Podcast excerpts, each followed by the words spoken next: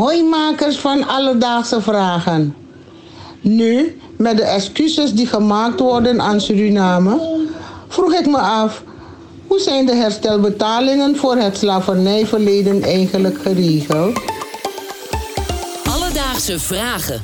NPO Radio 1. Dankjewel, Shaila uit Amsterdam, voor je vraag. Het is vandaag 2 december en dat betekent dat het vandaag de internationale dag is voor de afschaffing van de slavernij.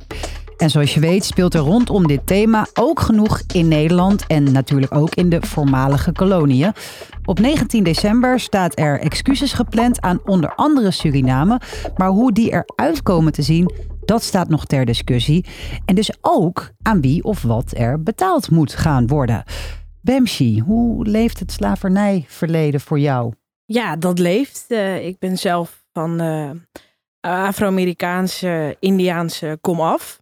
Dus mijn voorouders waren ook uh, slaven. Iets ja. wat bij jullie thuis veel besproken wordt? Ja, zeker. Dat is natuurlijk, maar dat zal je altijd hebben. Dat is gewoon, ja, dat, daar moet je over blijven praten ook.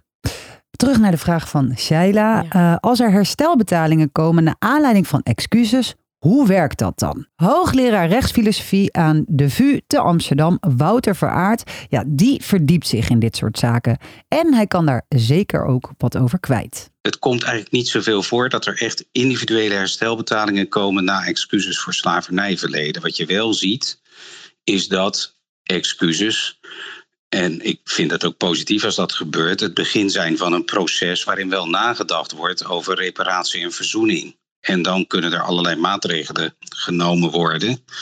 Bijvoorbeeld uh, bestrijden van racisme en discriminatie, uh, herdenkingen, een museum. En soms ook uh, maatregelen in de sociaal-economische sfeer.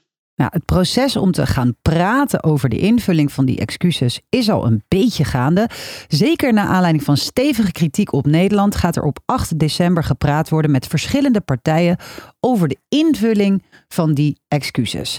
Maar even terug naar het begin. Wat Wouter Veraard dus zei, is dat je eigenlijk nooit ziet dat individuen letterlijk geld gaan ontvangen. Um, om te peilen hoe bijvoorbeeld de Surinaamse gemeenschap in Nederland hierover denkt, sprak uh, Bemsi jij met Roy? Ik sprak uh, met Roy Kaikousi Groenberg. Hij is de oprichter van de stichting Eer en Herstel Suriname.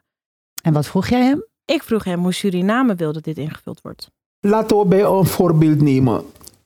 Nederland zou bijvoorbeeld de afspraak kunnen maken met de nazaten van de inheemse en met de nazaten van de Afrikaanse slachtoffers. Dat uh, de komende 50 jaar uh, ieder jaar zoveel van hun kinderen mogen studeren op de Vrije Universiteit op kosten van Nederland. Er zou bijvoorbeeld een, uh, een fonds kunnen komen waar bijvoorbeeld nazaten die bijvoorbeeld een bedrijf willen beginnen dat die uh, over zoveel jaren uh, steun krijgen om te beginnen. Alledaagse vragen. We hoorden zojuist Roy met een vrij duidelijke wens over hoe er wat hem betreft excuses gemaakt moet worden en waar de herstelbetalingen aan uitgegeven zouden kunnen worden. En wij gingen nog even checken bij hoogleraar Wouter of dat ook een reële wens is. Als je het hebt over educatie en over scholing, dan zou dit er heel goed bij kunnen passen. Tot op heden heeft Nederland 200 miljoen gereserveerd en 27 miljoen euro ook voor een museum. Of en hoe dat geld besteed wordt, horen we dus later meer over. Beste Shaila, hoe herstelbetalingen eruit zien is geen vaste regel voor. Over het algemeen is het wel de bedoeling dat er bij het maken van excuses met meerdere partijen gepraat gaat worden over hoe nu verder.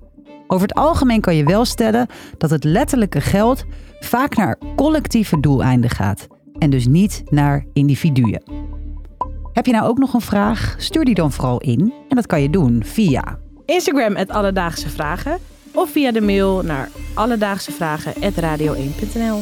Papa. Alledaagse Vragen. NPO Radio 1. BNN Vara. Podcast.